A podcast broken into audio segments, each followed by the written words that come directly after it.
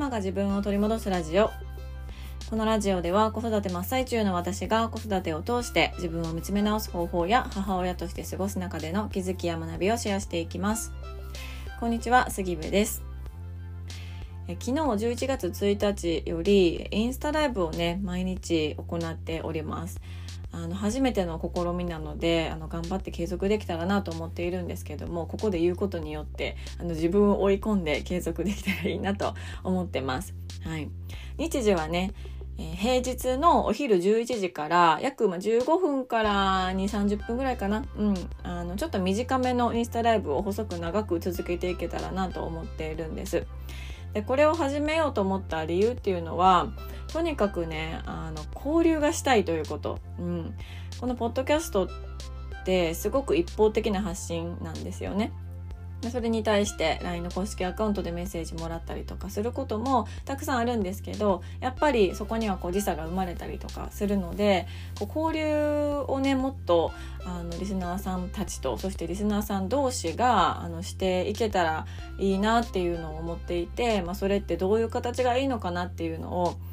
今年に入ってから結構ずっとぐるぐると考えていました、うん、でもね頭の中でぐるぐる考えていても特に何も浮かばず、うん、浮かばないので、まあ、やってみるかっていう感じであのインスタライブを、ま、定期的に継続して、うん、やってみるっていうことであのお母さんたちのね、うん、居場所作りができたらなっていうふうに思ってます。でこれはあの昨日のインスタライブの中でもお話ししてるんですけど子育てってもうめちゃくちゃ孤独だなと私自身も思ってきたんですよね。うん、こんなにも子育てしてるお母さんって世の中にいっぱいいるしあのまあ言ってしまえば我が家は旦那さんも家にいるし、まあ、実家はちょっと遠いですけどあのまあ両親も健在だし、うん、周りには本当にたくさんの人がいるんだけど物理的にねでもなんかすごく心が孤独だなって思っていた時期が長くありました。うん、で今はそんな風には思わないんですけどじゃあ今とそのねそう思っていた孤独を感じてた時の違いって何なのかっていうとやっぱりねこう共感し合える人がいるかどうかとか自分のこうモヤモヤしたこととか悩みだったりとか抱えてるものっていうのを吐き出せる場があるのか相手がいるのかっていうところの違いなのかなと思うんですね。うん、なのであの、まあ、このポッドキャストを聞いてくださっているリスナーの方々またはインスタをフォローしてくださってるね方々もそうですけどとこう交流しながらそういう場を、まあ、継続的に作っていくことで、うん、なんかここに来たらなんかあの杉部さんがしょうもないことからなんか大事そうなことまでいろいろ話してるみたいな、うん、でそれ聞いてまあ大変やけど今日も頑張ろうかみたいな今日からもまあまあ頑張りましょうかいみたいな気持ちになってもらえたらいいなと思うんですよね。そうなので、まあ、ちょっと実験的ではあるんですがインスタライブ続けていこうかなと思ってますので是非是非平日お昼11時から来てもらえたら嬉しいです。はいであのアーカイブはね残せるものは残してちょっとあの過激なお話をした時には、まあ、どんな過激な話をするか知りませんけどあのした時には残さずに、まあ、残したり残さなかったりっていうのをあの、うん、ことになるかなと思ってますので、はい、是非コメントそしてそれの感想を公式 LINE でいただけたりしたら嬉しいなと思ってます。はいそんなことでですね今日のテーマなんですが今日のテーマは幸せの秘密というテーマでお話をしようと思いますこれは本当は昨日あのテーマとしてお話をする予定だったんですがあのその前のねお話がすごく長くなったのでちょっと今日に持ち越したという感じです。でこれもですね結局冒頭でお話ししたあのリスナーさんとつながりたいとかリスナーさん同士が世の中のお母さんたちがあのつながって、うん、共感し合えたりとか、うん、子育ての悩みとかモヤモヤをこうねこう吐き出すことができたりする場があったらいいんじゃないかっていうところとめちゃくちゃつながっているお話です。うん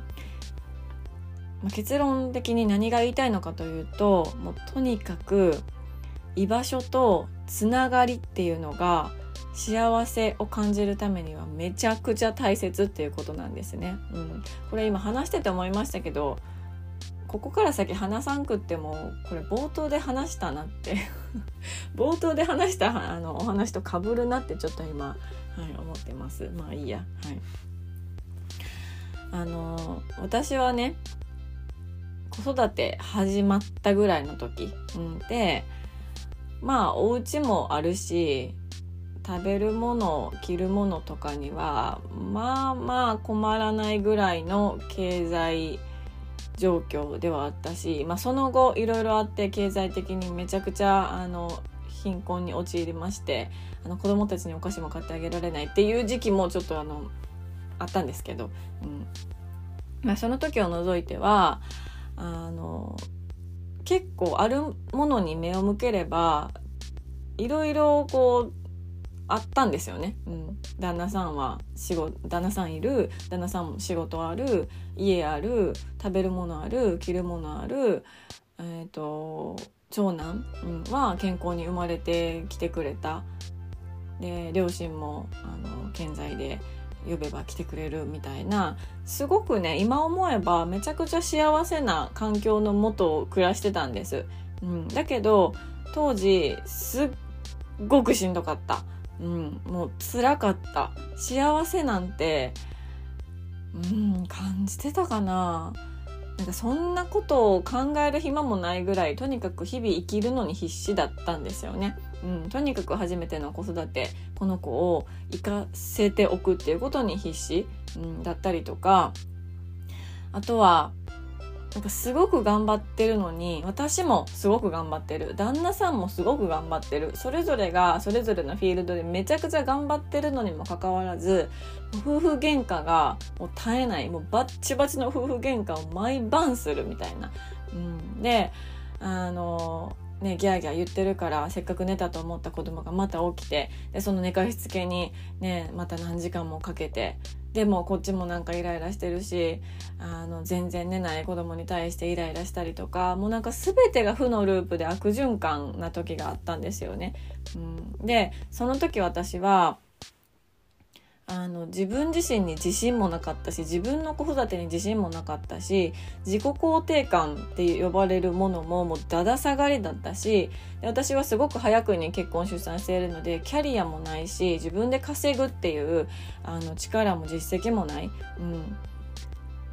だから私はこんなに不幸せなんだこんなにも辛いんだこんなにもしんどいんだって思ってたんですよ。うん、もっとお金があったらとかもっとキャリアがあったらとかもっと自分に自信があったらもっと自己肯定感が高かったら幸せになれたのにって、うん、幸せを感じてたはずなのにって思ってたんですよね。うん、でそれさえあればあの満たされると本気で思ってました、うん、満たされて幸せになれると思ってました、うん、だけど今当時を振り返って思うのは確かにお金も必要。キャリアだってあるに越したことはない、うん、なんか自己肯定感だって高いに越したことはない。自信だってすごく大切。全部大切なんだけどそれとともにそれにももしかしたら勝るぐらい大事なものって人とのつながりなんですよね。うん、人とのつながり。もう本当の意味で人とつながっているっていう感覚を持っていることがめちゃくちゃ大事なんですよ。そう。だから私たちはね、あのー、こう一見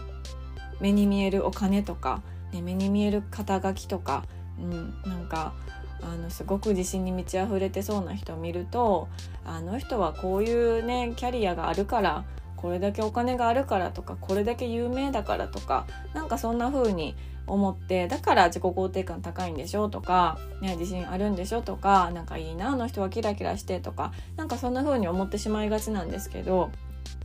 幸せの秘密って人との本当のつながりなんですよね幸せになれる秘密っていうのは。うん、で人との本当のつながりってじゃあどういうふうに、ね、したらできるのかっていうとやっぱり自分をこう出していくっていうところが一歩まず一歩始まりなんじゃないかなと思うんですよね。うん、これ私よくあのしてしまいがちしてしまいがちというか、まあ、それがむしろ得意技みたいな感じなんですけどこう相手が欲しそうな言葉をあの発することができたりあ相手がなんか今ちょっと今の発言でねなんか嫌な気持ちになったなみたいなものをなんかちょっと空気を読むっていうことができたりとかあのするんです、うん。まあ、これいい時もあるけどしんどいんですよ自分自身がすごく。うん、であの人に会うことは好きなんだけど人に会った時にその顔色を伺ったり空気を読んだり相手が欲しそうな言葉を自分でこうねあの自然と出してくるもんだから人に会うことは楽しい。人のことも好き。だけど帰った時にめちゃくちゃ疲れるみたいな。すごい疲れる、うん、ですっごい疲れてるから家に帰った時に近くにいるのって子供だったり旦那さんだったり、まあ、言ったら自分自身の一番大切な人たちじゃないですか、うん、だけど外に出てあの頑張ってるからね気張ってるから家に帰ってきたらもうエネルギー残ってなくって気力がなくって結局自分の一番大事なあの子供だったり旦那さんにこう当たり散らかすみたいなことを、まあ、長年ずっとやってきたなと、うん、思うんですよ。うん、これ子供の頃からやってましたね多分ね私は、うん、家でもう本当に家での様子と外での様子全然違うみたいな。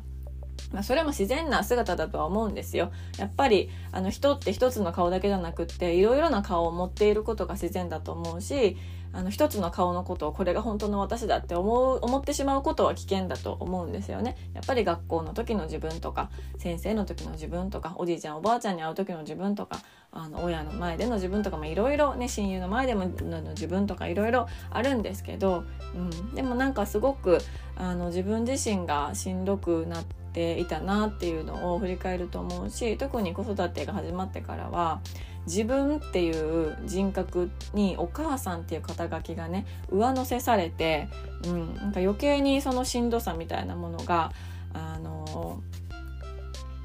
なんかこうなんていうのかな強まって、うん、いってたなって振り返って思ってます。そうだけどこう自己開示をする自分の考えを話す自分の思っていることを言ってみる自分の心を開いてみるっていうことをすると人との本当のつながりができたりだとかあのもっともっとあのなんていうのか本質的な部分での話ができたりつながれたり、うん、っていうことが起きるんですよね。そこがあると、うん、その存在が私にも、ね、あるんだっていうことを知るとその人の幸福度幸せ度っていうのはどんどん上がっていきます。うんえー、これはあの11月いっぱいまで運営していたオンラインサロン、ね、ママが自分を取り戻すっていうことを目的にしたオンラインサロンの中でもあのすごく感じていることだったんですよね。そうみんなが自分のことを話して自分の考えを話して最初は怖いんですよこんなことを言ったらねどういうふうに思われるかなとか何か嫌な気持ちにさせてしまわないかなとか思うんだけどでもどんどんどんどんちょっとずつちょっとずつ自分のことを出していくことによってうんあの出された側は出してくれたことがすごく嬉しかったり、うん、そんな一面があったんだってそれめちゃくちゃ魅力だなって思ったりとか、うん、あとねなんかそんな辛い経験を打ち明けてくれてありがとうとか私も実はこういう経験があったんだよみたいな、うん、あのところでこう共感し合えたり心がつながったりっていうことになっていくんですよね。そう。なので、えー、今日のテーマ「幸せの秘密」というテーマでお話をしましたが、秘密の一つとしては